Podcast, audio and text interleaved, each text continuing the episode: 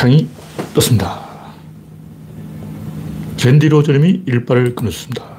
음성을 테스트했습니다. 하늘은 없사. 음성이 정상적으로 나온다고 치고, 네, 현재 구독자가 3,300명입니다. 그 사이 10명이 늘었죠. 네, 최근에 정치의 계절이 다가오면서 구독자가 조금 늘고 있어요. 네, 소장군님, 박신타바님, 우수님, 스티브님 반갑습니다. 오늘은 1월 25일, 네. 대한추위가 막바지에 이르렀습니다. 오늘 날씨는 아침에 10, 영하 14도까지 떨어진 것 같은데, 어, 아, 오늘은 영하 10도네요. 내일은 영하 6도. 아, 영하 6도면 뭐 살만하죠. 영하 6도는 추위도 아니다. 모레는 영하 5도, 일요일은 영하 6도. 아, 일요일도 좀 춥네요. 그리고 영상 7도까지 다음 주에는 올라가겠습니다. 큰 추위는 갔다고 보면 됩니다. 2월 달에도 꽃샘 추위가 오지만 꽃샘 추위에 대응하는 방법이 있어요. 그 뭐냐면 늦게 출근하는 거예요. 꽃샘 추위는 아침 새벽에만 춥고 낮에는 기온이 올라가요. 그래서 이 요즘은 방한복이 발달했으니까 파카 입고 따뜻한 옷을 입으면 되겠습니다. 구조는 사이트가 안 열린다고요? 어? 큰일 났네. 안 열리면 또 누군가 이미지를 잘못 올리면 안 열리는데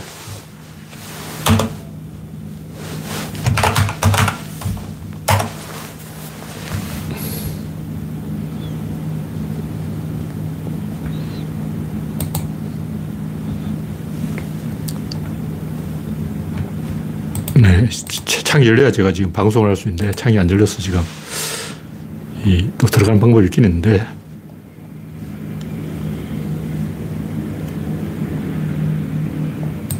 아, 이거 큰일 났네.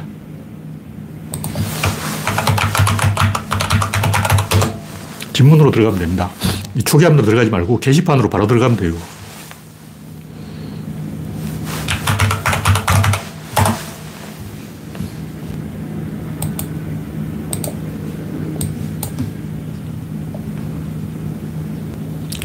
네, 근데 지금 이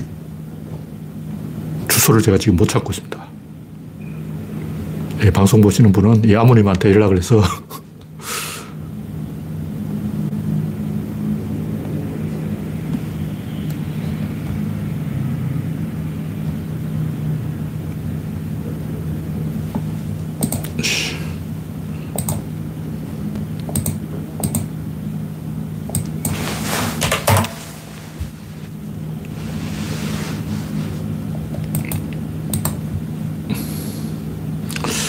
제가 지금 이,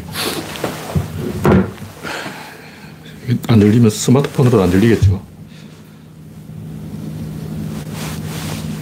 스마트폰을 열리는데.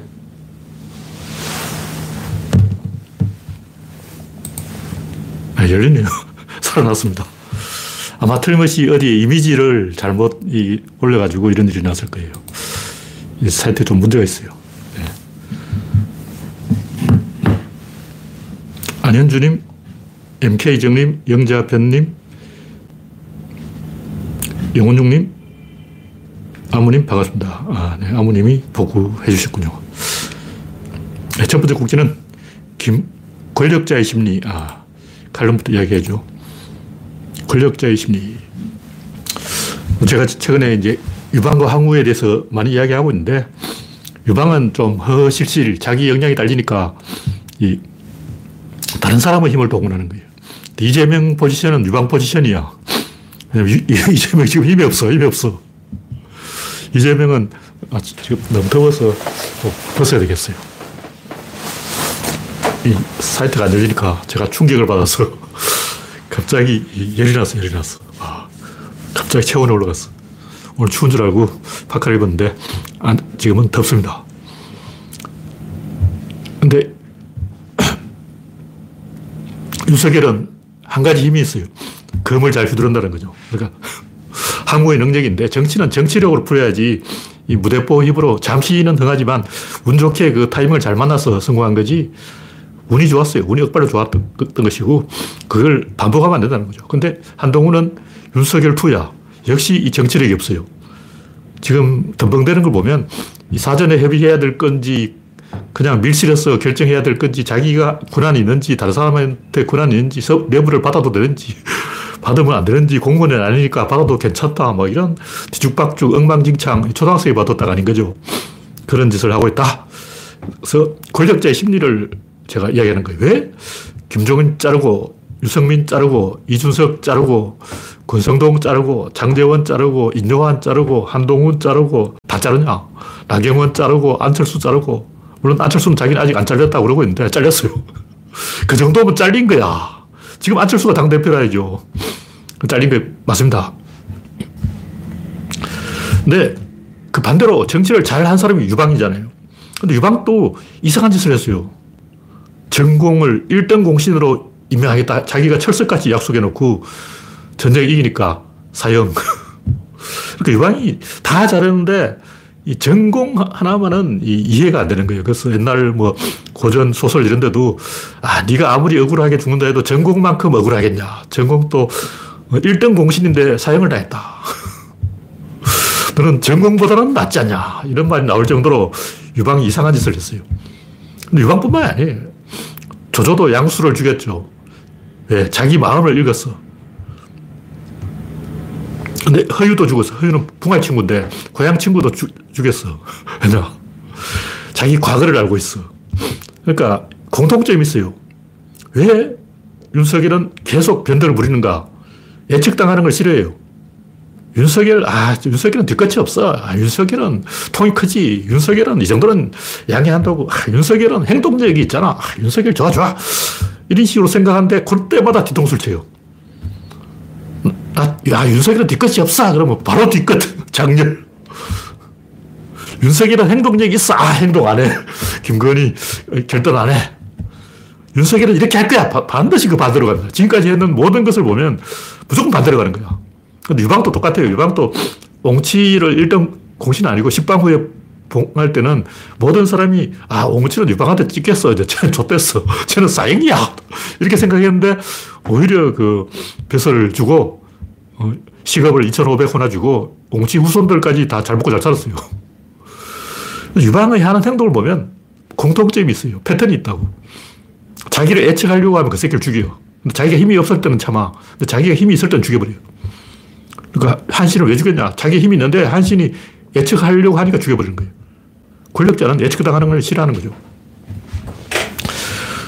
그러면 좋은 정치는 뭐냐? 그걸 미리 훈련을 해야 돼요. 미리 훈련을 하고 그 예측당할 필요가 없게 미리 역할 분담을 하는 거예요. 예를 들면, 김대중 대통령이 DJP 연합을 할 때는 어차피 이거 뭐 서로 지분을 나눠 가져 버려요. 뭐 예측하고 뭐 자시고 할거 없어. 요거 먹고 떨어져 하고 딱 나, 내각을, 어, 장관을 그 당시 김종필한테 여섯 자리가 줬죠. 나눠 먹기를 해버리는 거예요. 조순도 서울시장 먹고 떨어져. 하나씩 주고 떨어지는 거야. 그래서 이렇게 미리 교통정리를 해야 되는데 그게 안 되는 사람은 예측 불가능한 행동을 해서 허를 찌르려고 하고 그 이유는 그 부하들을 긴장시키려고 하는 거예요. 그 긴장을 안 하고 나사가 풀려 있으면 엄청 스트레스를 받아요. 그래서 결국 돌아가십니다.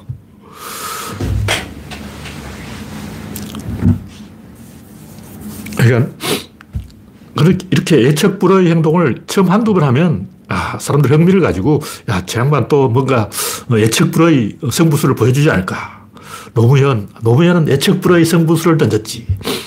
이렇게 생각하는데, 노무현 죽인 사람한테 제가 물어봤어요. 왜 노무현 죽였냐 그러니까, 아, 노무현이 그렇게 자살할 줄 몰랐다 그러는 거예요. 왜 그렇게 생각하냐. 노무현은 성부사니까 또 뭔가 성부를 수를 띄운다 그러는 거예요. 근데 이미 전쟁 끝났는데 무슨 성부수를 띄워. 이미 대통령에서 물러났는데 성부수를 띄운다는 게 무슨 말이에요. 하여간 윤석열도 이제 국민한테 패턴을 읽힌 거예요. 처음 한두 번은 몰라도 계속 이렇게 변덕을 부리면, 아, 쟤는 원래 변덕쟁이다. 이렇게 해버려요. 한동훈도 마찬가지예요. 한동훈 처음에는 막 커피 들고 막, 어, 이상한 짓을 좀 하고 막 90도 절도 하고 막 희한한 짓을 해서, 어, 눈길을 끌었어요. 어, 쟤 좀 뭔가 특이하네. 네. 어, 결국 고개를 숙이다가 가발이 떨어집니다. 고개를 숙여도 가발이 떨어지지 않는 각도만 숙여라.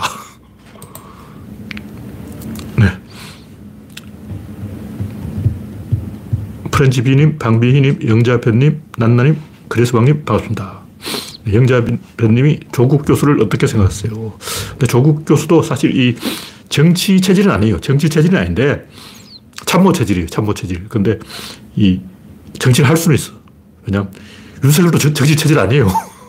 문재인도 정치 체질 아니야. 어. 노무현은 그래도 승부사 기질이 좀 있었어요. 그래서 애척불의 허를 찌르는 이 어? 승부수를 여러 번 던졌죠. 뭔가 이 돌파구를 마련하고 뭔가 타개하려는 그런 게 있다고. 근데 조국은 공무원이 공무원. 근데 이 꼭 그렇게 이 승부사들이 대통령이 되는 게 아니에요.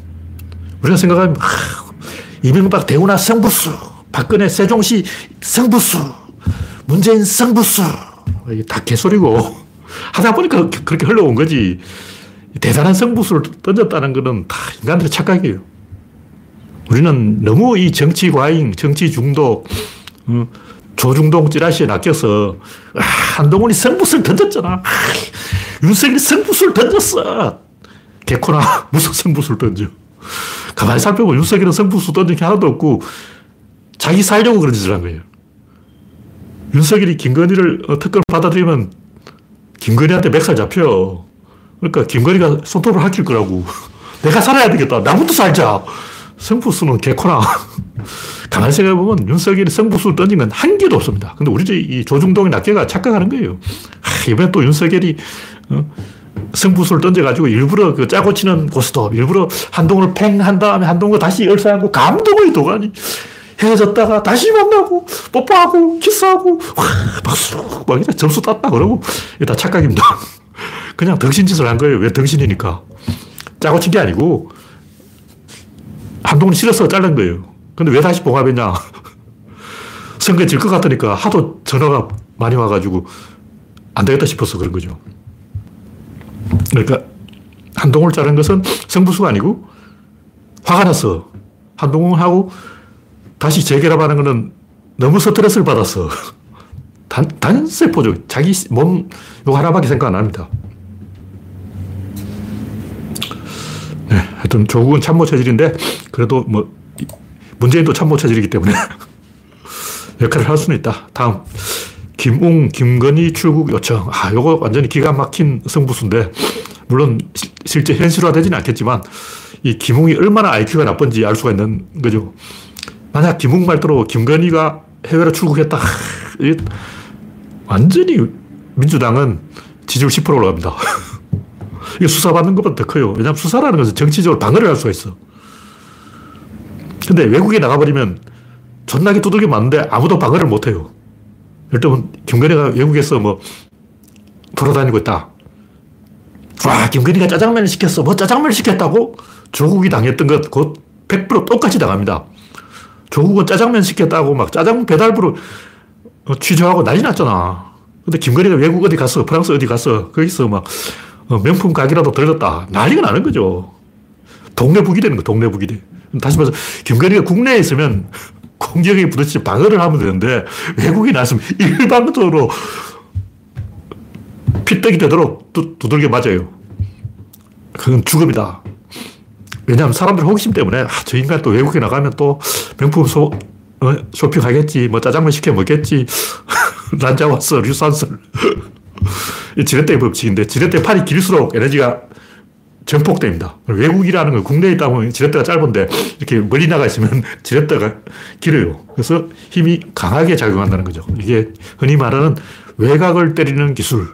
일단 뭐 광주 강쟁이 일어났을 때 이 전두환이 만들어낸 논리가 아 이건 김대중의 외곽을 때리는 기술이다. 거짓말인데 왜 그런 말이 나왔겠냐. 외곽을 때리면 정폭된다는 거죠. 가운데를 때려봤자 이게 안 흔들려요. 그 가장자리를 흔들면 흔들립니다. 네.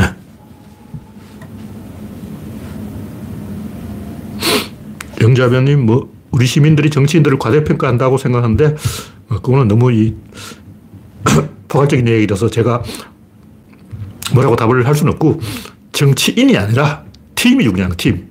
세력이 중요한 거라고. 그래서 정치인 한 사람이 뭐 잘했다, 잘못했다, 뭐, 이거는 바보 같은 생각이고, 세력이 훌륭해야 전체적으로 잘 돌아간다. 그래서 국힘당이 나쁜 건 윤석열 한 명이 나쁜 게 아니고 그 세력이 전반적으로 저질이 저질. 일배충 수준으로 정치하고 있어. 김무성보다 못해. 차라리 김무성이 대통령 하는 게 지금보다 나을 거예요. 근데 마찬가지로 민주당 국회의원 몇 면을 보면 쓰레기가 많아요. 쓰레기가 많아요. 국회, 민주당 국회의원 한 170명 중에 한 100명이 쓰레기야. 그 중에 50명은 존재감이 없어. 제대로 일하는 사람 한 5명? 민주당 국회의원 중에 진짜 일하는 사람 한 5명 정도 있어요. 근데 그 5명이라도 그것만으로 이 시스템이 돌아가는 거죠. 왜냐하면 보좌관들이 있어서 그런 거예요. 다시 말해서 민주당이 안 망하는 것은 국회의원이 잘나서가 아니고 보좌관들이 잘해서 안 망하고 있다. 이렇게 보면 됩니다. 국회의원들은 내가 봤을 때 다 보좌관하고 바꿔야 돼. 민주당 모든 국회의원은 보좌관하고 자리 바꾸고 보좌관이 국회의원하고 국회의원은 보좌관 해야 돼 네, 다음 곡지는 김어준 생각. 이거는 뭐 김어준 사이트에 어디에 그 딴지 뭔가에 나오는 얘기인데 딴지 자유 게시판이네요. 거기 어떤 아저씨가 김어준 방송을 요약해 놨는데 연동형이냐, 뭐, 또 뭐 있죠? 병리병이냐, 지금 이거 가지고 싸우고 있는데, 김어준은 어차피 연동형이 되든, 뭐, 병리병이 되든 난리가 나는데, 병리병은 일주일 정도 시끄럽고, 연동형은 총선까지 계속 시끄럽다. 아, 이 김어준이 뭔가 이런 말을 했다면 구조를 아는 사람이다. 옛날에 김호준이 이 구조론을 좀 봤어요. 근데 지금은 요즘은 안 볼 거야. 제가 음모론을 싫어하기 때문에 음모론을 계속한다면 문제가 있죠. 하여튼 이 연동형은 소수 정당이나 소수 세력의 원내 진입을 돕고자 하는 취지인데 지금 소수 정당이나 소수 세력이 누구냐고 없어. 완전히 썩었어요. 왜 이렇게 되냐. 이거는 냉전 때문에, 냉전 때문에. 북한과의 대결, 중국과의 대결, 푸틴의 전쟁, 트럼프의 난리, 이스라엘의 전쟁, 지금 이 국제사회가 엄청 시끄럽게 되어가 버린 이유가 뭐냐면 서방 세계의 동력이 고갈됐기 때문에 그런 거예요. 그러니까 에너지 축이 서방에서 동방으로 넘어가 버렸어. 그 우리는 그 중간에서 꿀을 빨아야 되는데 윤석열이 바보라서 꿀 빨지 못하고 오히려 고래 싸움에 새우등 터지는 꼴이 되어버린 거예요. 양쪽이 싸우는데 중간에 있으면 죽어요. 예를 들면 중국에 진시황이 중국을 정복한다. 결국 숙적은 초나라의 초나라.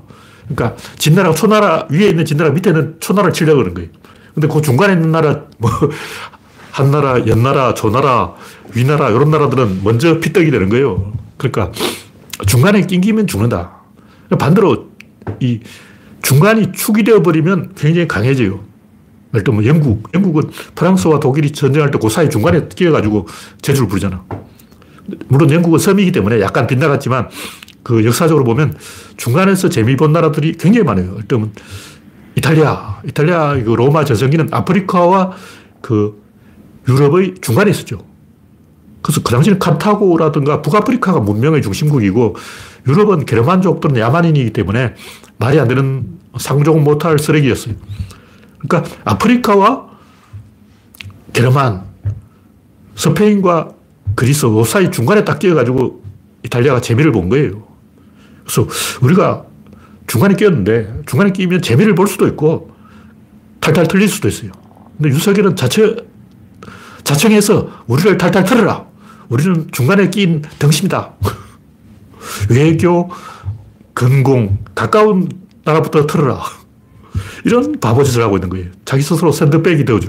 우리는 중간이니까 샌드백이 돼야 돼. 일본한테 얻어맞고, 미국한테 얻어맞고, 중국한테 얻어맞고, 북한에 얻어맞고, 러시아에 얻어맞고, 우리는 중간이니까 골고루 얻어맞자. 이건 윤석열 생각이고, 반대로 우리는 중간이니까 동북아 중심국가, 우리가 룰이 되는 거예요. 우리가 하기에 따라서는 중국도, 일본도, 미국도, 러시아도 따라올 수밖에 없어. 근데 이 사들을 배치하면서 우리나라가 망했어요, 사실. 우리나라의 그 중간자 지위가 사드가 딱 들어서는 순간 끝났어.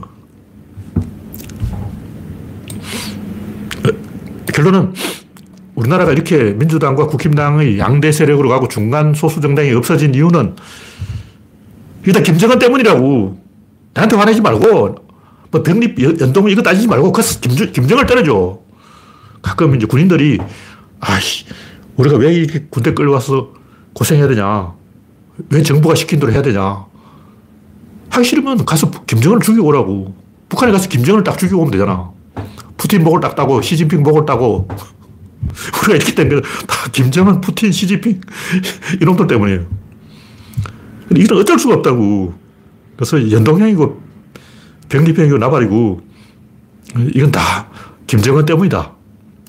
우리는 김정은이 저러고 있는 한 정확하게는 중국 때문이에요. 중국이 고도 성장을 하고 일본이 빌빌거리는 한 이 우리가 계속 양극화가 되어서 민주당과 국힘당 둘밖에 살아남지 않고 정의당이나 뭐 녹색당, 여성의당, 어, 진보당, 뭐 이상한 당들은 전부 설 자리가 없다. 어, 그 정의당 기분 나쁘면 가서 김정은을 죽이고 와. 정의당이 새가 안 늘어나는 북한 김정은 때문이야. 왜 우리한테 자꾸 문재인한테 막 잔소리하고 이재명한테 잔소리하고 그럴 필요가 없어. 가서 김정은 기사들 때리고 오라고. 또 그건 또 안 해. 정의당의 제1의 적은 김정은이야. 김정은이 없다면 벌써 정의당이 집권했어요. 네.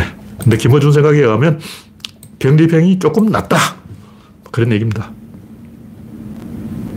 네. 현재 81명이 시청 중입니다. 다음 곡기는 국힘당 내부에서 친윤 목소리가 사라졌다. 이게 뭐냐면 조중동 찌라시가 한동훈의 짐을 실어주고 윤석열은 찌그러져. 뭐 이렇게 가스라이팅을 시도하고 있다. 그러니까 이 한동훈과 윤석열 개인이 화해할 수는 있는데 뒤에서 계속 이 뻔뻔질을 하는 사람이 있어요. 전역도 그렇고 어, 태영호도 그렇고 특히 민주당에서 넘어간 이상민, 김경률뿐만 아니라 이상민 대놓고 윤석열 까더라고. 이, 이 양반은 한동훈하고 딜을 친 것 같아요. 한동훈 대통령 되면 한 자리 받기로 하고. 근데 그런 식으로 딜을 쳤다가 망한 사람이 아까 이야기한 전공이야. 전공은 원래 항우부하였는데 유방이 만약 나를 사, 살려주면 1등 공신으로 만들어주겠다. 와, 1등 공신 좋지. 여기에 낚여서 유방을 살려줬다가 자기 목이 달아났어요. 이상민이 지금 딱 그런 짓을 하고 있는 거야.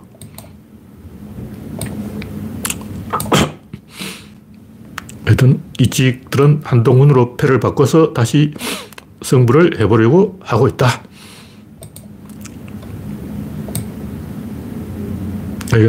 이명박 때도 뭐 세종시 반대 포기하고 박근혜한테 권력을 넘기라. 세종시 가지고 이명박과 박근혜가 정면 충돌해서 박근혜 이겼죠.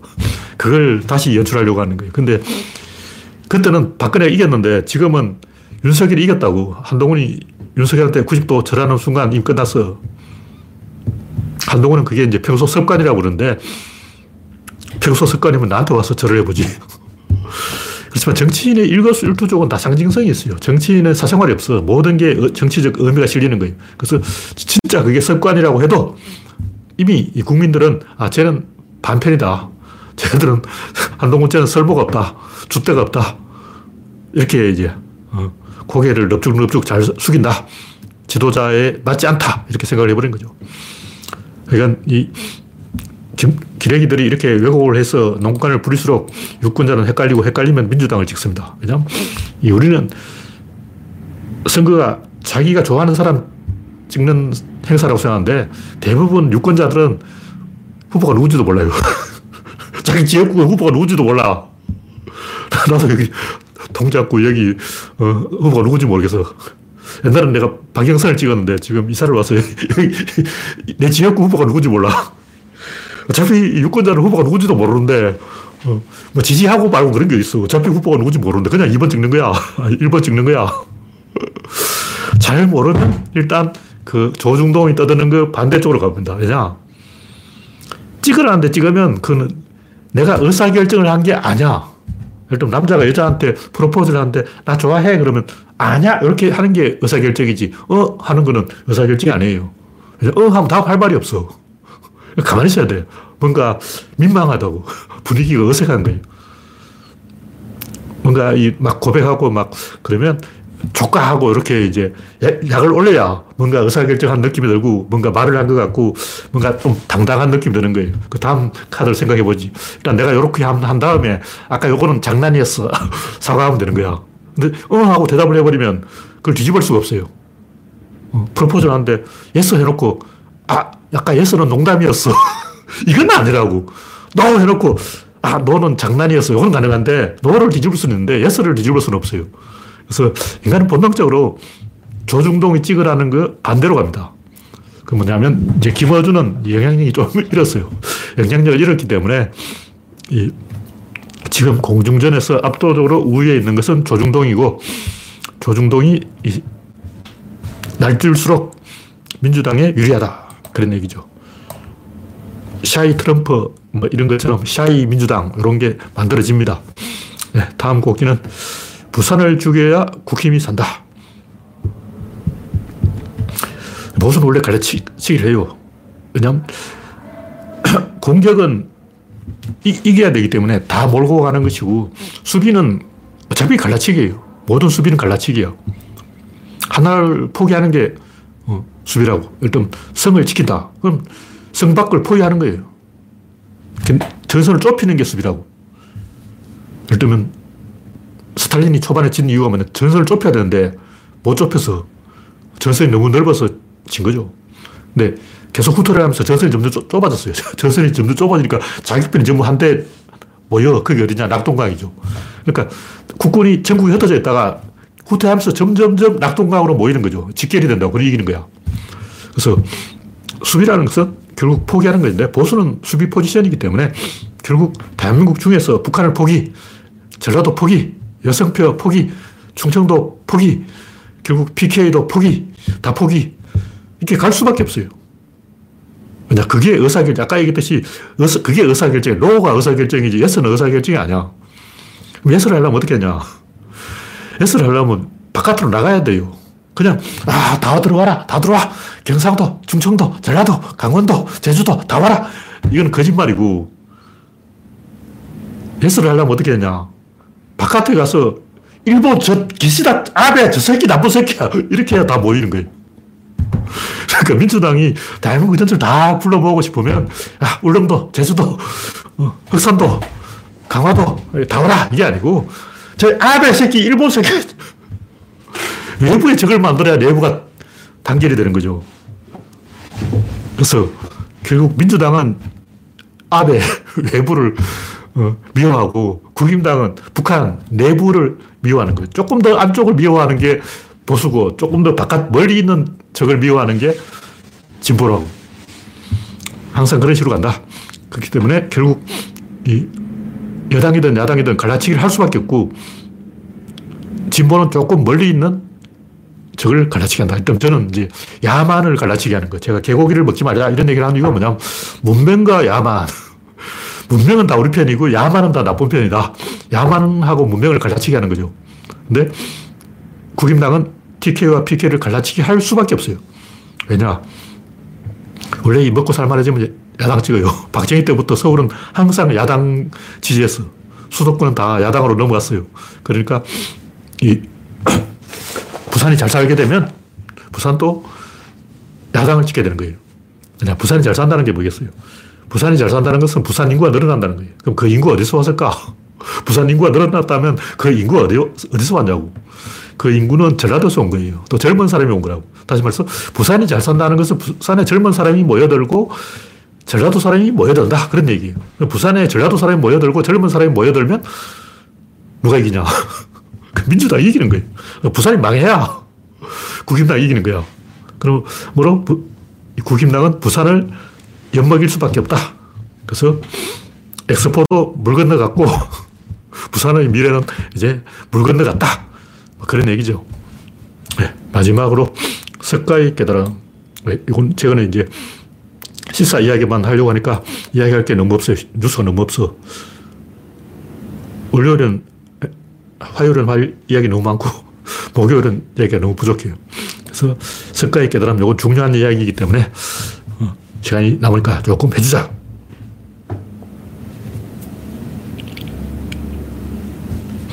네, 영자변님이 미국에서 윤석열이는 이용 가치가 없으니까 한동훈이를 좀 앞세워서 한국을 주문한다. 이거는 제가 봤을 때는 조금 이 앞서 나간 원래 그 미국이든 일본이든 그렇게 계산적으로 안 움직여요. 그렇게 계산적으로 움직인다는 것은 아까 정치인에 대한 과대평가하고 똑같은 거예요. 영자변님이 정치인들을 과대평가한다. 뭐 이런 생각을 이야기했었는데 그거는 미국을 과대평가하는 거예요. 근데 겨, 결과적으로 그렇게 되죠. 이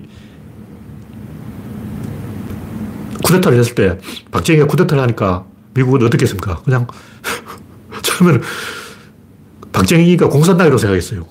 근데 진압을 안 하는 거야. 박정희가 공산당이라고 미국에 일러 바친 사람이 누구냐? 백선엽이야. 백선엽은 자기 부하가 박정희였죠. 근데 선배야. 부하인데 선배야. 근데 백선엽이가 박정희는 빨갱이다 하고 미국이 일러 바쳐가지고 미국이 그럼 박정희는 빨갱이구나 이렇게 됐는데도 진압을 안 하는 거예요. 그냥 가만히 있는 거예요.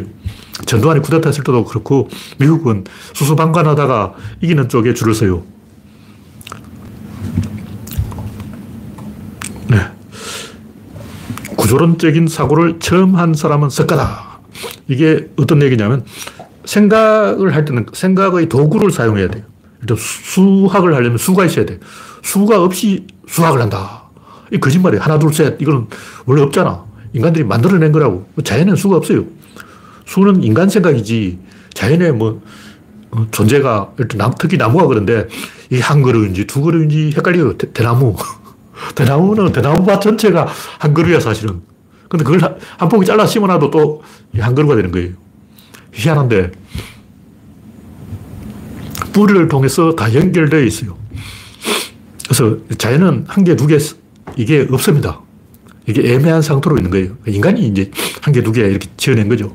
근데 수는 인간이 만들어낸 도구예요. 근데 생각도 도구를 사용해야 되는 거예요. 근데 생각의 도구는 인간이 만들어내면 안 되고 객체 자체의 내적 메커니즘을 이용해야 된다. 근데 인간들은 어떻게 하냐면 주체와 객체가 있는데 주체가 개입해서 객체를 붙잡으려고 그래요. 자꾸 뭔가 붙잡으려고 하는 거예요.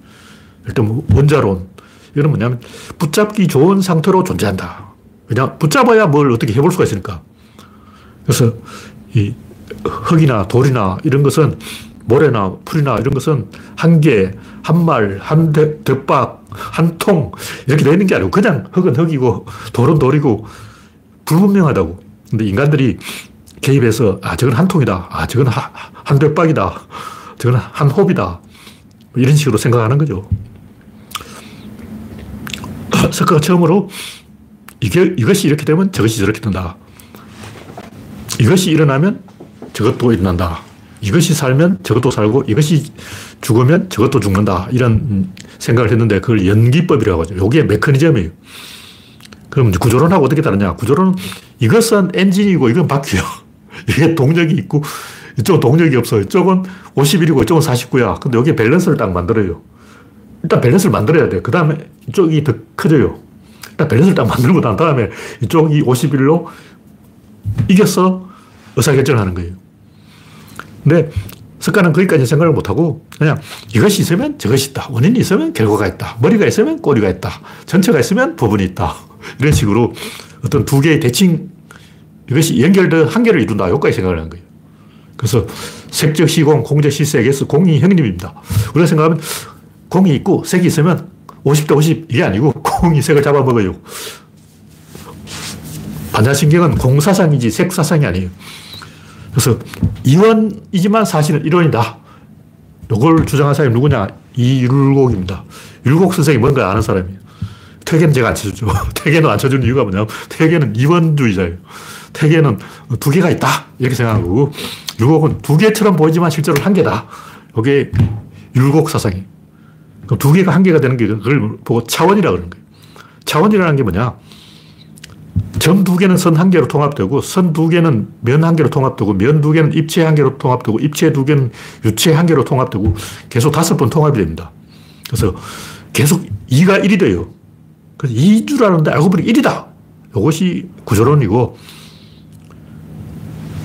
거기까지 못 가고 2가 연결되어 있다. 이것이 일어나면 저것도 일어난다. 이것이 뒤지면 저것도 뒤진다. 이것은 석가 생각인데 그것을 석가의 연기법이라고 한다. 그 안에 메커니즘이 숨어 있다. 근데 메커니즘에 머리와 꼬리가 있다는 것은 이 석가도 생각을 못 했다. 근데 그런 식으로 이것과 저것의 관계를 증명한 사람이 누구냐? 피타고라스다. 피타고라스는 직각과 변. 이것이 커지면 이것도 커진다. 이거 작아지면 작, 작아져요. 직각이 작아지면 작아져. 근데 직각이 점점 커지면 대각선도 점점 커져. 이게 피타고라스의 정리죠. 이것이 커지면 저것도 커진다. 이것이 작아지면 저것도 작아진다. 와, 석가의 말을 피타고라스가 증명해버렸잖아. 석가가 피타고라스도 100원 내야 돼요. 석가가 어, 방정식을 딱 만들었는데 그걸 피타고라스 딱 증명을 해버린 거예요. 물론 둘 다 훌륭한 사람이지만 야, 석가는 피타고라스한테 나의 방정식을 증명해줬다. 100만 원. 100만 원 줘야 돼. 근데 구조론은 뭐냐? 구조론 질이 일어나면 입자가 일어나고 입자가 일어나면 힘이 일어나고 힘이 일어나면 운동이 일어나고 운동이 일어나면 양이 일어난다. 이것이 뭐냐면 관성력이에요. 관성력. 이 세상의 모든 변화는 관성력에 붙잡혀 있다. 그런 얘기죠. 그래서 이게 왜 중요하냐면 보통 우리는 객체를 보려고 해. 내가 주체고 저쪽이 객체야. 이렇게 보려고 하는 거. 이렇게 생각한다고. 그렇게 생각하면 틀려요. 이렇게 팔짱 끼고 빠져야 돼. 뒤로 빠져가지고 이렇게, 이렇게 봐야 돼. 어떤 걸 볼때 가까이서 보면 안 되고 멀리서 봐야 돼. 멀리서 보면 뭐냐 객체 내부에 내장된 자체의 질서가 보여요. 아까 얘기했듯이 밸런스가 보이고 이게 밸런스, 이게 지렛대예요. 밸런스는 이게 50도 50이 되고 지렛대는 51이 49를 이겨. 이렇게 확 움직이는 게 지렛대고 이렇게 딱 맞서는 게 밸런스인데 밸런스는 이렇게 까딱까딱 합니다. 이렇게 까딱까딱 하다 어느 순간 탁 이겨서 확 잡아떨어 버려요. 그걸로 의사결정을 하는 거예요. 그래서 모든 의사결정은 밸런스와 지렛대 50도 50을 거친 51대 49로 움직인다. 이건 피타고라스 형님이 알고 보면 구조론도 증명해줬어. 구조론은 뭐 증명 필요가 없어. 그냥 피타고라스 형님이 다 증명해놨어. 피타고라스 정리를 갖다 쓰면 되는 거예요. 구조론에서 말하는 그 질과 입자의 관계, 직각과 대각선의 관계, 이것을 질 하나가 입자 둘, 입자 하나가 힘 둘, 힘 하나가 운동 둘, 운동 하나가 양 둘, 이게 뭐냐면, 대각선 하나가 직각, 요 두, 변 두 개야. 이거 한 개면 요거 두 개잖아. 항상 이런 식으로 같이 가는 거죠. 그래서, 왜 이게 중요하냐면, 우리가 보통 생각을 할 때 주체가 객체를 생각해요. 그러니까 객체 안에서, 그래, 니들끼리 싸워봐. 이렇게 생각 안 한 거예요. 일단, 나는 짜장면이 맛있어. 이거는 내가 주체고 짜장면이 객체라고. 주체 입장에서 객체를 생각하는 거예요. 그럼 객체 안에서 질서를 찾는 건 뭐냐면 짜장면한테는 탕수육이 어울리지? 햄버거에는 콜라가 어울리지? 땅콩에는 맥주가 어울리지? 이거는 뭐냐? 나하고 상관없어요. 땅콩하고 맥주는 나하고 상관없어. 뭐, 엄마가 좋아, 아빠가 좋아 이러면 굉장히 골치 아프죠. 꼬맹이한테 아기야, 엄마가 좋니, 아빠가 좋니 이러면 상당히 골치 아픈 거예요. 어, 이건 나하고 개입돼 있어. 나를 관련시키면 안 돼. 나하고 상관없이 야, 땅콩과 맥주가 어울리는 것은 나한테는 아무 상관이 없는 거예요. 내가 땅콩한테 100만 원 받아먹고 이런 얘기 하는 게 아니고 그냥 땅콩과 맥주는 어울린다. 그렇게 생각하는 거죠. 이렇게 객관적으로 나를 배제하고 관측자를 배제하고 생각을 해야 되는데 보통 인간들을 생각하는 것은 개가 목줄을 풀려고 막 이렇게 하는 거하고 똑같아요. 다시 말해서 목줄을 묶여 있으니까 막 탈출을 하는 거죠. 목줄이 없으면 아무 생각을 안 하는 거예요. 그러니까 개를 자꾸 어딘가에 가둬놓으면 개가 똑똑해져. 탈출하려고 연구를 하는 거예요. 근데 딱 풀어놓으면 막 바보가 돼버려요. 그래서 개를 영리하게 만들려면 어딘가에 가둬놔야 된다. 이거는 어, 좋은 생각이 아니죠. 풀어놔도 계속 발전하는 진보성이 있어야 좋은 생각이죠. 그래서 석가의 깨달음은 자기 스스로 자발적인 도구를 만든 거예요. 그게 추상의 추상. 뭐든 추상을 할수 한다. 구체라는 건 뭐냐면 내가 이걸 본 거야. 어, 봤어. 관찰해야 돼. 막 관찰하는 거는 철학이 아닙니다. 철학은 추상이기 때문에 관찰을 안 해요. 사고 실험을 한다고. 머릿속에서 딱 굴리지. 실험 물리학은 어, 안 쳐주는 거예요. 이론 물리학이 철학이야. 그렇게 이론 물리학은 추상이고 실험 물리학은 구체적인 건데 아 구체, 구체적인 실험 물리학은 안 쳐줘요. 아, 안 쳐줘. 완전히 이론 물리학만 쳐줘. 석가이는 생각은 이건 완전 이론 물리학이에요. 실험 물리학이 아니야. 안 보고 버가 막 어, 양자가 어떻고 막 이런 이야기는 슈레딩거의 고양이 어떻고 이런 얘기는 머릿속에서 생각하는 거예요. 실험을 안 해.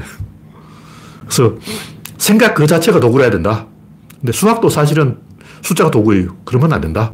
생각 그 자체가 순수하게 만질 수 없고 눈으로 볼 수 없는 100% 객관적으로 생각하는 것. 예를 들면 어떤 게임의 주최측은 브라질이 이길까?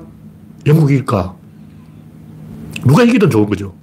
그래서 주최측의 관점에서 아, 브라질이 이기라, 영국이 이기라 이렇게 하는 게 올바른 생각이지. 막 브라질 응원하고 영국 응원하고 어느 한 팀을 응원하는 거는 그러면 이미 이제 주최측 자격 박탈이에요. 그래서 생각을 하면 주최 측의 관점에서 사건에 개입하지 않고 객관적으로 생각을 한다. 그러려면 도구가 있어야 된다. 도구가 없으면 그게 불가능해요. 나하고 연결시켜야 돼. 일단 일반인들은 브라질을 응원하던 어느 한 팀을 응원해야 돼요. 오늘 또 축구하고 있는데 아, 한국에 대해 기대를 접었어요.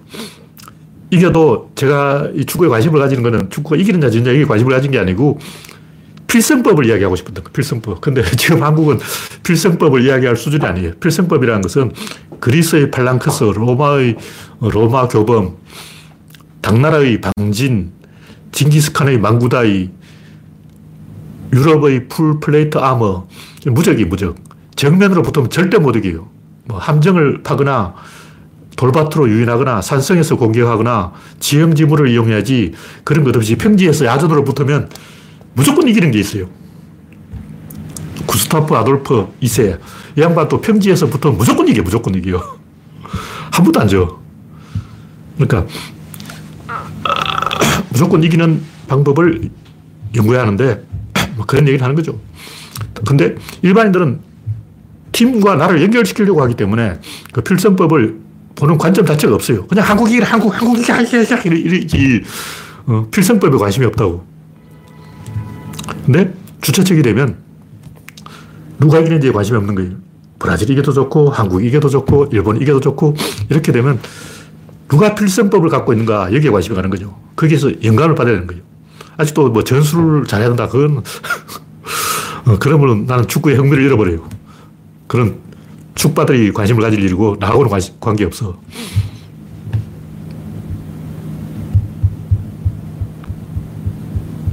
결론은 우주의 작동 방식은 불응과 응답의 상호작용 메커니즘이다. 이게 이제 뭐가 들었냐면 정렬이 먼저다. 원인과 결과 이전에 정렬이 있다. 아까 얘기했듯이 50대 50으로 정렬한 다음에 51대 49가 되는 거예요. 어떤 의사결정이 난다는 것은 무조건 51대 49가 되는 거예요. 근데 이렇게 51대 49로 한 놈 이기고 한 놈 졌다. 이게 의사결정이죠. 근데 경기장에 들어갈 때는 50대 50이라고. 어, 한국이 오늘 말레이시아하고 하는데 경기장 입장할 때는 50도 50으로 공평하게 들지 한국은 막 이렇게 들어가고 예, 말레이시아는 이렇게 숨어서 들어가고 이건 아니라고. 경기장 입장은 똑같이 해. 근데 나갈 때는 뭐 이러고 나가고 말레이시아는 이렇게 숨어서 나가는 거예요. 그러니까 입장할 때는 똑같은데 어, 빠져나갈 때는 상하가 되는 거예요. 입장할 때는 이렇게 평등이 되는 거예요. 평등을 거친 이 상하 관계라 해야 된다. 이 세상 모든 이 우주의 작동 원리가 평등을 통과한 불평등이에요. 시험 칠 때는 평등하고 성적표 나올 때는 불평등. 이게 세상의 법칙이다.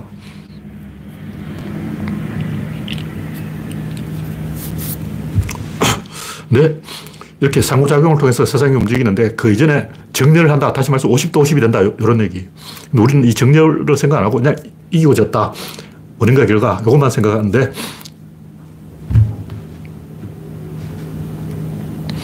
그 의사결정이 일어나는 경계선을 최대한 나한테서 뛰어나와야 돼요. 멀리 있어야 돼요.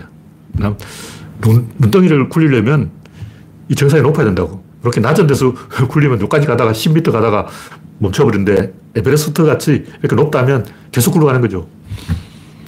그래서 최대한 나한테서 멀리 뛰어놓으려면 그것이 신이라는 이야기죠. 제가 신을 이야기하는데 그 신의 의미가 문명단위, 역사단위, 진보단위, 자연단위, 환경단위, 진리단위, 이렇게 관성력을 만들어낸다는 거죠. 다시 말해, 이 세상 모든 힘은 궁극적으로 관성력입니다. 관성력은 뭐냐? 아까 이게, 이게, 이게 관성력이야. 이놈하고 이놈이 처음에 대결하다가 갑자기 붙어버려요. 이명박이고 박근혜라고. 이명박과 박근혜 막 이러다가 갑자기 딱 붙어버려요. 지금 이제 저쪽도 전략이 윤석열과 한동훈이 막 이러다가 이렇게 붙어버리는 전략을 쓰겠다. 이거죠.